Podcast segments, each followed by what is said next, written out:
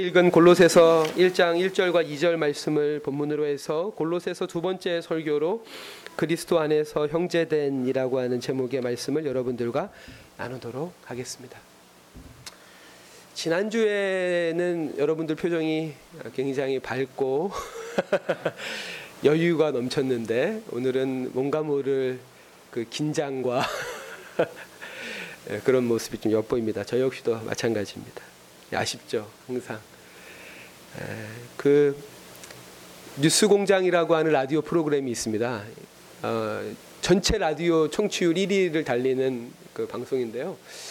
뭐 한참 뭐 촛불 그, 그 시위가 있을 때는 열심히 들었는데 요즘에는 열심히 안 듣는데 어, 제가 그 뉴스 공장 사회자인 김호준 씨의 주장 중에 한 가지 굉장히 좋아하는 주장이 구정과 추석을 2주씩으로 하자 라고 하는 그 주장에 대해서는 굉장히 동감을 합니다. 예, 다른 부분에 대해서는 뭐 케이스에 따라서 어, 저의 판단이 달라지지만 쉴 때는 제대로 쉬어야 된다라고 하면서 구정과 추석을 2주씩으로 하면 아마 우리나라의 어떤 국민들의 이 아주 이 비참한 행복 지수가 많이 높아질 거다라고 하는 그 얘기가 갑자기 생각이 납니다. 아, 오늘 우리가 함께 읽은 골로새서 1장 1절과 2절은 골로새서의 인사말이라고 어, 할 수가 있습니다. 바울이 쓴 모든 바울 서신의 시작은 항상 인사말로 시작을 하고 그 인사말의 어떤 이런 패턴은 거의 비슷합니다. 발신자 편지를 보내는 사람과 수신자 편지를 받는 사람의 어떤 이런 어, 그 내용들이 기록되어져 있고 하나님의 평화, 평강과 은혜를 비는 내용이 그 인사말의 하나의 패턴이라고 할 수가 있습니다. 어, 하지만 자세히 들여다보면 오늘 우리가 함께 읽은 골로새서와 다른 바울 서신의 인사말 사이에 아주 미세한 차이점이 발견이 되게 되는데 어, 그 차이가 지금 바울에게 인사를 받고 있는 골로새 교회의 사정과 상황 속에서 해석이 된다면 생각보다 그 미세한 차이는 굉장히 큰 차이로 어, 저희들에게 다가올 수 있다라고 생각을 합니다. 그렇다면 먼저 골로새서와 다른 바울 서신들의 인사말에서 발견되는 차이는 무엇일까요? 뭐 지금 여러분들이 로마서부터 어, 빌레몬서까지 다른 바울 서신들의 인사말을 다 찾아보기가 힘들겠죠. 그리고 찾아보더라도 목사님이 이야기하는 차이가 무엇인지 발견하기는 쉽지 않을 것입니다. 어, 결론적으로 말씀드리면 편지를 받는 골로새 교회를 부르는 호칭에 있어서 차이가 있습니다. 차이가. 어, 다른 바울 서신들에 보면 어, 어떻게 그 수신자인 교회를 부르냐면 지역 이름 지역의 이름과 함께 그 지역에 사는 성도들 또는 그 지역에 사는 교회들이라고 하는 두 가지의 호칭으로 일반적으로 부릅니다. 뭐 로마서에 보면 로마에서 하나님의 사랑하심을 받고 성도로 부르심을 받은 모든 자들에게라고 이야기하고 고린도전서에 보면 고린도에 있는 하나님의 교회라고 부르고 있고 갈라디아서에 보면 함께 있는 모든 형제와 갈라디아 여러 교회들에게 에베소서에 보면 에베소에 있는 성도들과 그리스도 예수 안에 있는 신실한 자들에게 빌립보서에 보면 빌립보에 사는 모든 성도에게 데살로니가 전서에 보면 데살로니가 인의 교회에 편지하노니 데살로니가 후서에 보더라도 데살로니가 인의 교회에 편지하노니라고 이야기하면서 지역의 이름과 함께 성도들 또는 교회들이라고 하는 호칭으로 수신자를 부르고 있다라고 하는 것인데 오늘 골로새에 있는 그리스도인들을 부르는 바울의 호칭에 아주 중요한 미세하지만 중요한 차이가 있다라고 하는 것이죠. 1장 2절을 다시 한번 보면 골로새서 1장 2절을 보면 우리 같이 한번 읽어볼까요? 골로새서 1장 2절. 네, 같이 한번 읽어봅시다. 시작. 골로새에 있는 성도들 곧 그리스도 안에서 신실한 형제들에게 편지하노니 우리 아버지 하나님으로부터 은혜와 평강이 너희에게 있을지어다. 아멘.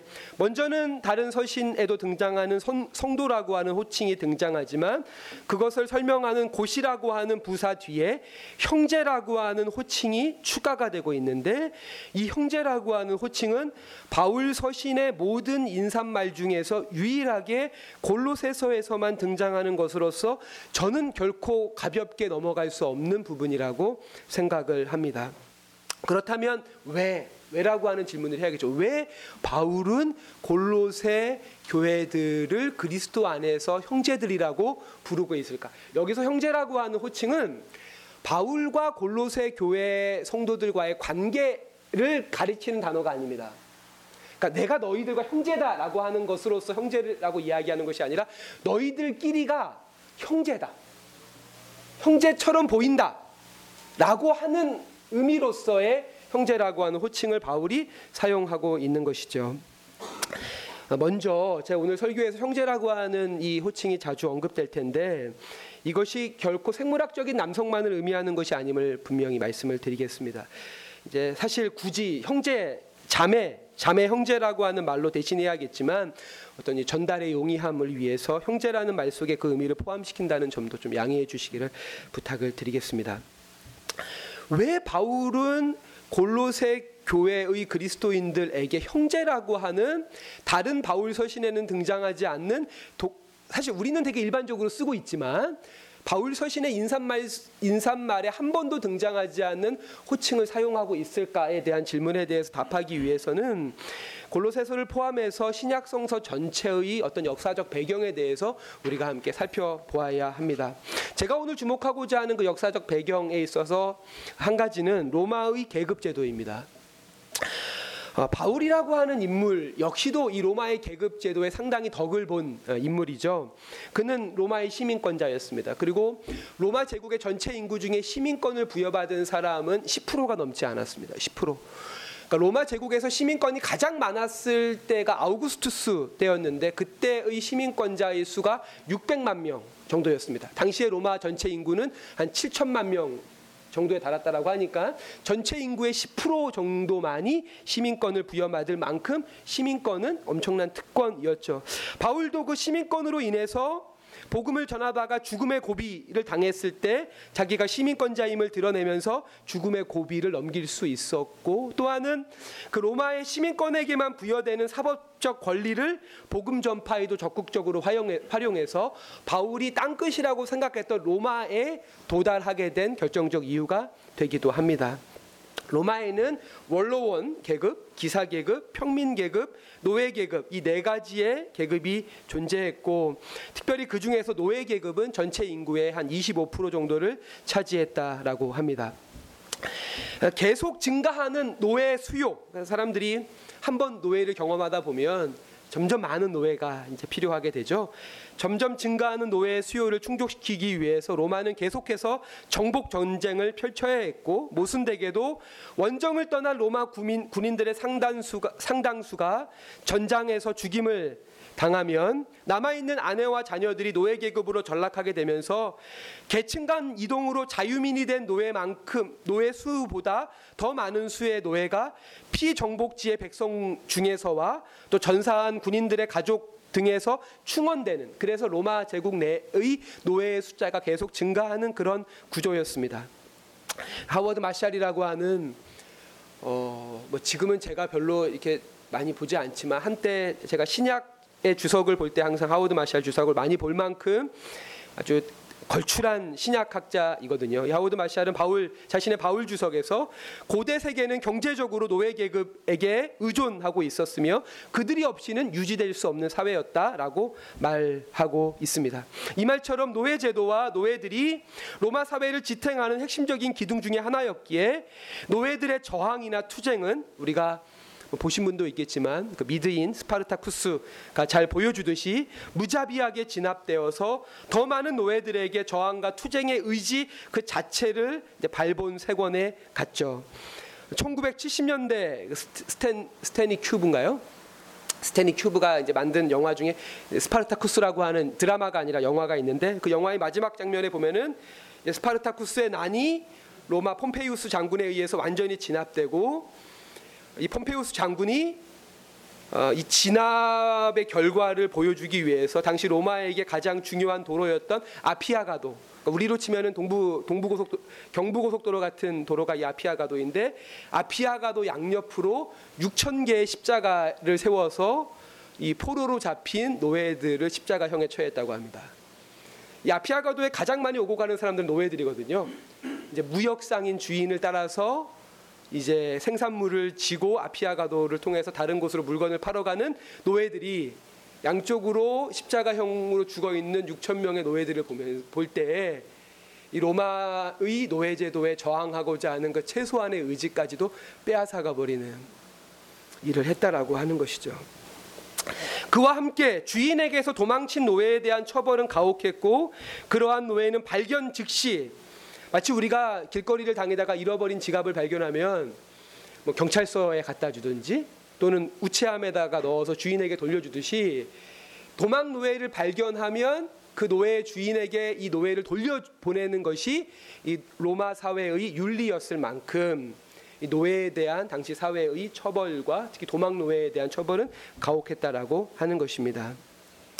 이 노예 제도라고 하는 역사적 배경, 이 로마 시대의 역사적 배경은 단순히 고린도 교회만의 문제는 아니죠. 바울이 쓴 모든 서신이 로마 제국 식민지 내에 있는 도시들이었기 때문에 모든 서신과 노예 제도는 직간접적으로 연관이 된다라고 할 수 있습니다. 그렇지만 고린 골로새 교회와 이 노예 제도의 관계는 다른 모든 서신보다 훨씬 더 직접적으로 얽혀 있는 문제라고 하는 것이죠.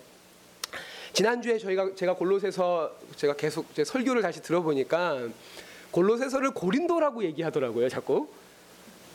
저만 들어서 잘 모르시죠? 제가 골로새서인데 고린도라고 이렇게 어, 발음이 비슷해서 그런지 어, 이렇게 실수를 하더라고요.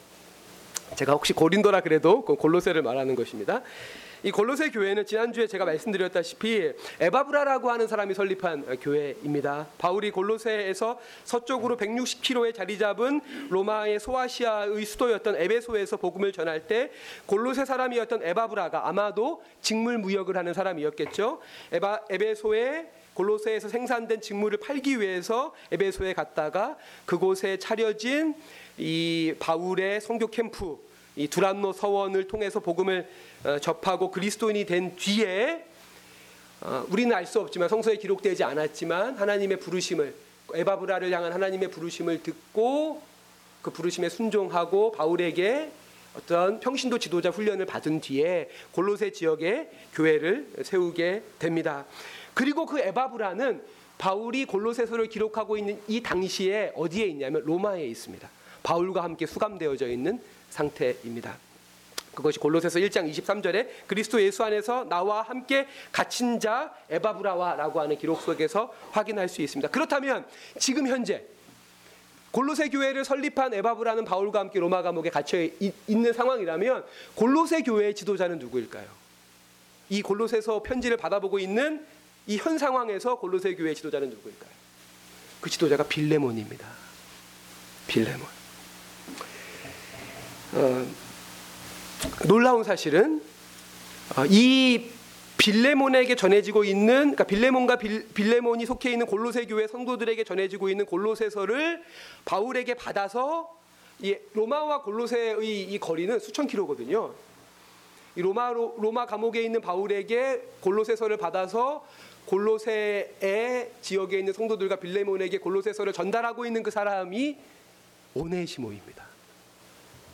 예, 오네시모가 골로새서를 받아다가 빌레몬에게 전달하고 있는 것이죠. 아, 그렇죠. 이 빌레몬과 오네시모의 관계는 우리가 빌레몬서를 보면 알 수 있지만 과거의 주인과 노예의 관계였고 오네시모는 노예 계약을 깨뜨리고 빌레몬의 재산을 훔쳐다가 아, 로마로 도망친 도망 노예입니다. 도망 노예. 노예였던 오네시모의 배신에 대한 합당한 분노와 복수심 그리고 경제적 손실에 대한 억울함 속에 살고 있던 빌레몬과 또 도망노의 신분을 노출시키지 않기 위해서 로마 제국 최대의 도시이자 심장부인 로마에서 숨지기며 살아가고 있는 오네시모 완전히 다른 처지에 있는 이 둘에게 놀랍게도 동일한 하나님의 은총이 어, 닿게 됩니다. 합리적인 추정을 해본다면 빌레몬은 골로새 지역에서 복음을 전하던 에바브라에 의해서 회심을 하고 그리스도인이 된 뒤에 자신의 집을 골리, 골로새 지역의 그리스도인들의 모임 장소로 개방을 하게 되고 자연스럽게 오네시모 이외에도 자신의 집에 있었을 노예들에 대한 처신 자신이 이제 그리스도인이 됐기 때문에 노예들에 대한 처신도 어, 자연스럽게 달라졌겠죠. 그리고 아마도 온 빌레몬이 에바브라에 의해서 그리스도인이 된 바로 그 비슷한 시기에 도망노의 신분으로 로마의 뒷골목을 전전하던 오네시모에게도 바울을 통해서 회심한 무명의 그리스도인이 복음을 전하게 되고 그가 그리스도인이 된 뒤에 로마의 감옥에 가택연금 되어져 있는 영어의 몸으로 사로잡혀 있는 바울을 돕는 일을 오네시모가 했을 것으로 추정을 하게 됩니다. 어, 바울이 이 사실, 그러니까 자, 자신의 제자인 에바브라가 빌레몬을 전도 빌레몬에게 복음을 전하게 되고 또 자신의 제자였던 어느 누군가가 오네시모를 전 오네시모에게 복음을 전하게 되고 그 둘을 바울이 어떤 순간에는 알았겠죠. 그리고 둘에게 어떠한 사연이 있는지 알게 되고 빌레몬에게는 노예가 도망쳐서 경제적인 손해를 입혔다는 사실을 알게 되고 오네시모는 누군가의 노예였다가 도망한 사실을 알게 되고 사실 알고 보니까 이 둘이 골로새와 로마는 정말 이게 수천 킬로의 이 물리적 거리가 있는 곳인데 이 둘이 이렇게 얽혀 있는 과거사가 있다라고 하는 사실을 딱 깨달았을 때 바울이 첫 번째로 들었던 생각은 뭐였을까요? 바울은 우리보다 훨씬 더 거룩하고 신실한 사람이니까 하나님의 섭리가 놀랍다라는 생각을 하지 않았을 것 같아요. 제가 보기에는 세상 진짜 좁다. 에, 이- 여러분 이 세상 좁다라고 하는 이 속담이 우리에게만 있는 속담이 아니에요. 영미권에도 있는 속담입니다. World is small이라고 하는 세상 좁다라고 하는 아, 이, 이 공교로운 상황이죠. 이거 어떻게 해야 되냐?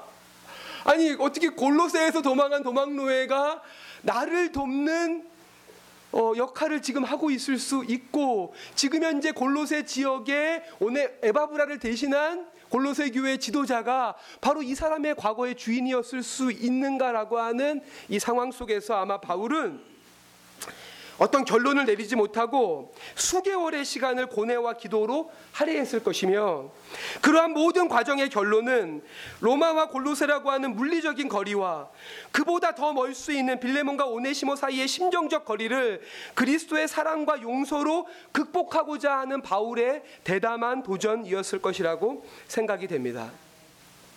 이 빌레몬과 오네시모 사이의 화해를 중지하는 바울의 노력이 빌레몬서라고 하는 바울의 가장 짧은 서신에 생생히 드러나 있고 골로새서에는 조금은 간접적이지만 그럼에도 불구하고 개인과 개인의 관계를 넘어서 주인과 노예라고 하는 그러니까 이 빌레몬과 오네시모라고 하는 개인의 관계를 넘어서 이 노예를 부릴 수 있는 계급과 노예 계급이라고 하는 계급과 계급 사이에서 이 그리스도의 사랑과 용서를 어떻게 적용해야 되는지 훨씬 더 폭넓게 바울이 다루고 있다라고 하는 것이죠. 빌레몬서에 보면은 바울이 오네시모를 빌레몬에게 보내면서 그를 종 이상으로 사랑받는 형제로 대하라라고 빌레몬에게 부탁, 부탁을 하게 됩니다. 이 부탁은 빌레몬 개인에게 한 부탁이 아니라 뭐이 종을 부리고 있는 모든 그리스도인들에게 하고 있는 부탁이었을 것으로 저는 생각이 되고 이러한 당부에 대해서 빌레몬과 빌레몬이 속해 있는 골로새 교회 교인들은 어떻게 했을까요? 저는 아마도 대단히 적극적으로 실천했을 것으로 보여지고 그렇게 종을 심지어 이 종은 그냥 종이 아니라 자기와의 노예 계약을 깨뜨리고 그리고 자기에게 금전적인 손해를 끼친 도망 노예 아주 악질적인 도망 노예인데 그에게 분명히 바, 이 빌레몬은 바울의 당부처럼 종 이상으로 사랑하는 형제처럼 대했을 것으로 보여지는 어, 어떤 이 합리적인 추정을 할 수 있는 기록이 있습니다. 기록이. 이 성서에 나와 있는 교부 중에서 그러니까 서- 성서 성서 시대 이후에 이 초대교회 지도자들 우리가 교부라고 부르는데 그 교부들 중에서 성서의 그 교부의 행적이 기록되어져 있는 사람이 한 명 있습니다. 그 이그나티우스라고 하는 2세기 초반에 그러니까 112년 정도의 이제 교부인데요. 이그나티우스가 누구냐면은 예수님이 이제 시장을 가시다가 어린아이를 품에 안죠. 그러니까 사람들이 어린아이를 가까이 하지 말라라고 왜냐면 이제 그때만 해도 이렇게 아버지가 자녀들한테 어, 이렇게, 이렇게 따스한 사랑을 베푸는 것이 일반적인 모습이 아니었기 때문에 그러니까, 그러니까 예수님이 뭐라 그러냐면 이 어린아이와 같이 되지 않냐 아니면 너희들이 천국에 갈 수 없다 라고 이야기를 합니다. 그때 그 품 안에 안긴 아기가 이그나티우스였을 것이다. 라고 사도 요한이 이야기를 하는 기록이 있어요. 그 이그나티우스가 112년에 에베소에 보낸 편지에 보면은 어떤 기록이 있냐면 하나님의 이름으로 나는 여러분의 주교, 여러분의 감독이자 말씀을 전하는 오네시모를 대신해서 여러분에게 인사합니다. 라고 하는 112년의 기록이 있습니다. 112년에. 물론 톰 라이트 같은 어, 신학자는 이 오네시모가 어, 이 빌레몬의 과거의 종이었던 오네시모가 아닐 가능성이 더 크다라고 주장은 하긴 하지만 그럼에도 불구하고 저는 이 오네시모가 역시 빌레몬의 종이었던 오네시모로 볼 수 있는 이유도 여러 가지가 있다라고 생각이 됩니다. 어, 이처럼 바울이 빌레몬과 오네시모 사이에 화해를 요청했다 그래서 전면적인 노예 해방을 주장한 것은 아닙니다. 그런 기록들이 성경에 나와 있지 않죠.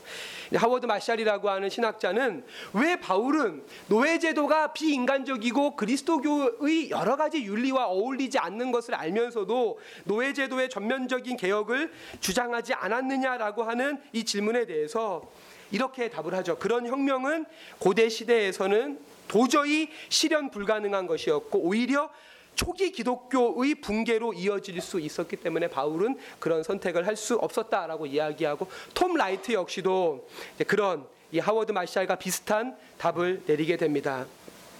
그럼에도 불구하고 성경의 기록을 넘어서 역사 속에서 악한 제도에 대해서 저항하고 개혁 악한 제도에 저항하고 개혁과 혁명을 주도했던 그리스도인들을 우리는 발견하게 됩니다. 성서 안에서 바울이 노예 제도에 저항하고 개혁과 혁명을 주도하지 않았다 그래서 그리스도인들이 역사 속에서 악한 제도와 악한 제도를 개혁하고 혁명하기 위해서 투쟁하는 일들이 불가능한 것은 아니라고 하는 것이죠. 이 점이 우리가 성서라고 하는 진리의 진리의 터에 서 있으면서도 성서라고 하는 토대 위에서 심껏 도약해서 문자로서의 성서의 내용을 뛰어넘어야 하는 이유가 아닐까라고 생각을 합니다. 저항과 투쟁은 필요하고 때로 그리스도인들은 개혁과 혁명의 선보 그리스도인들이 개혁과 혁명의 선봉에 서야 할 때도 필요하다라고 하는 것이죠. 제가 지난주에 이렇게 한 잡지를 보다가 올해가 이제 3.1운동 100주년이잖아요. 어, 그리고 이제 지난 주에 28 독립선언문, 동경에서 있었던 28, 28 독립선언문, 독립선언 100주년도 같이 있었고, 아쉽게도 28 독립선언서를 작성했던 사람이 춘원 이광수이고, 그리고 3.1운동 독립선언문을 작성했던 사람은 최남선인데 둘 모다 둘 모두 지독하게 친일을 합니다. 훗날에 참 슬픈 역사이죠. 어, 그 3.1운동 당시에 어, 뭐 이유는 알 수 없지만 2월 28일에 민족대표 33인이 독립선언서를 독립선언문을 탑골공원에서 발표하기로 했던 민족대표 33인이 일본 경찰에 연행이 됩니다. 그리고 이제 많은 역사의 기록들은 자수를 한 것이다. 라고 뭐 여러 가지 뭐 보신을 위해서 자수를 한 걸 수도 있고 이 일이 촉발되면 일본 군대에 의해서 수많은 사람들이 목숨을 잃을 것을 우려해서 자수를 했다라고 해석하는 사람도 있고 2월 28일에 1919년 2월 28일에 민족 대표 33인이 전부 다 연행이 연행이 되게 되면서 3.1절 당일에 탑골공원에 모여든 수천 명의 사람들을 이끌 지도자가 사라지게 된 것이죠.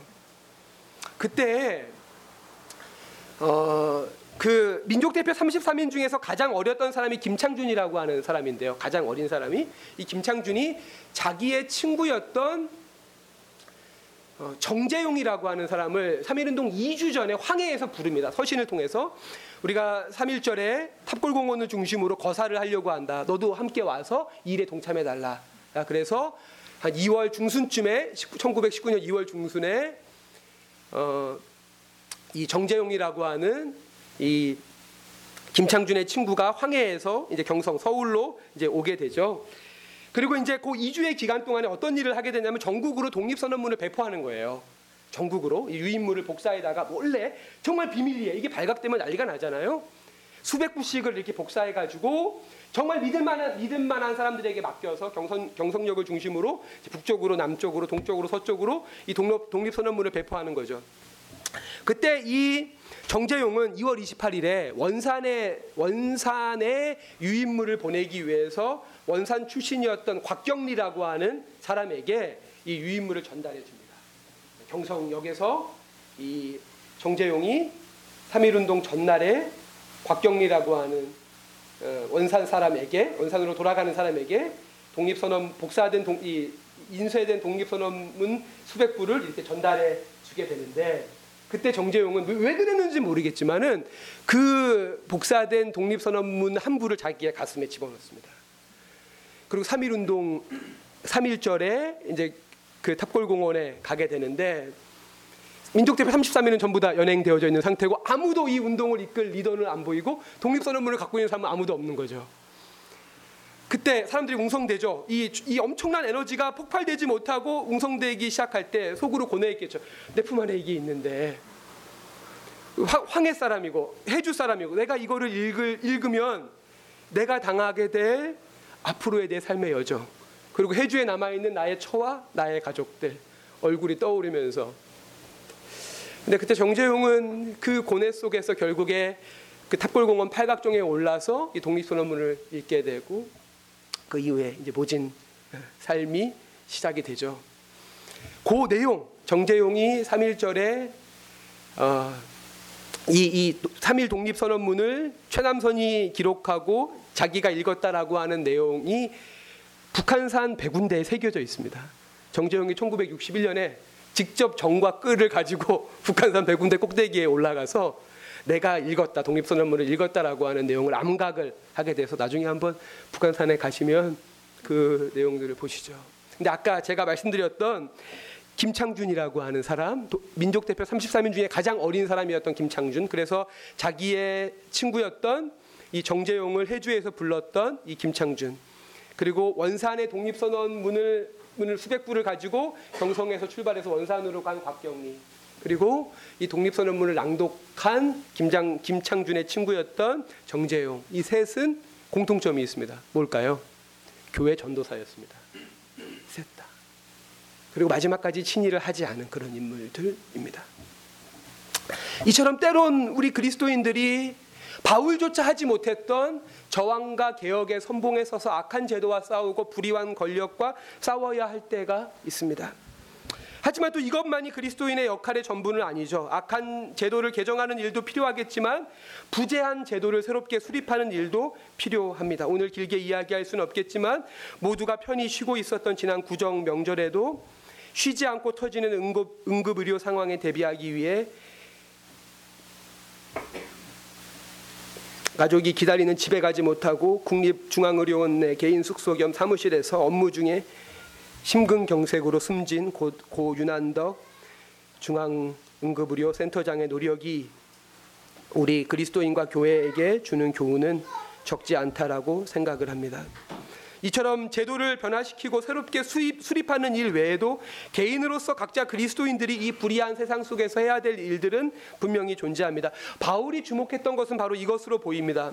섣불리 제도에 대한 개혁에 나서기 전에 먼저 그 제도와 문화와 제도와 문화의 악습과 관행이 자신과 공동체 안에서 어떻게 이렇게 작용하고 있는지를 발견하고 그것들을 변화시키려고 노력했던 것이 바울의 방식이 아니었는가라고 생각을 합니다. 하지만 저는 이 부분이 소극적이고 비겁해 보이지만 대단히 중요한 부분이라고 생각을 하죠.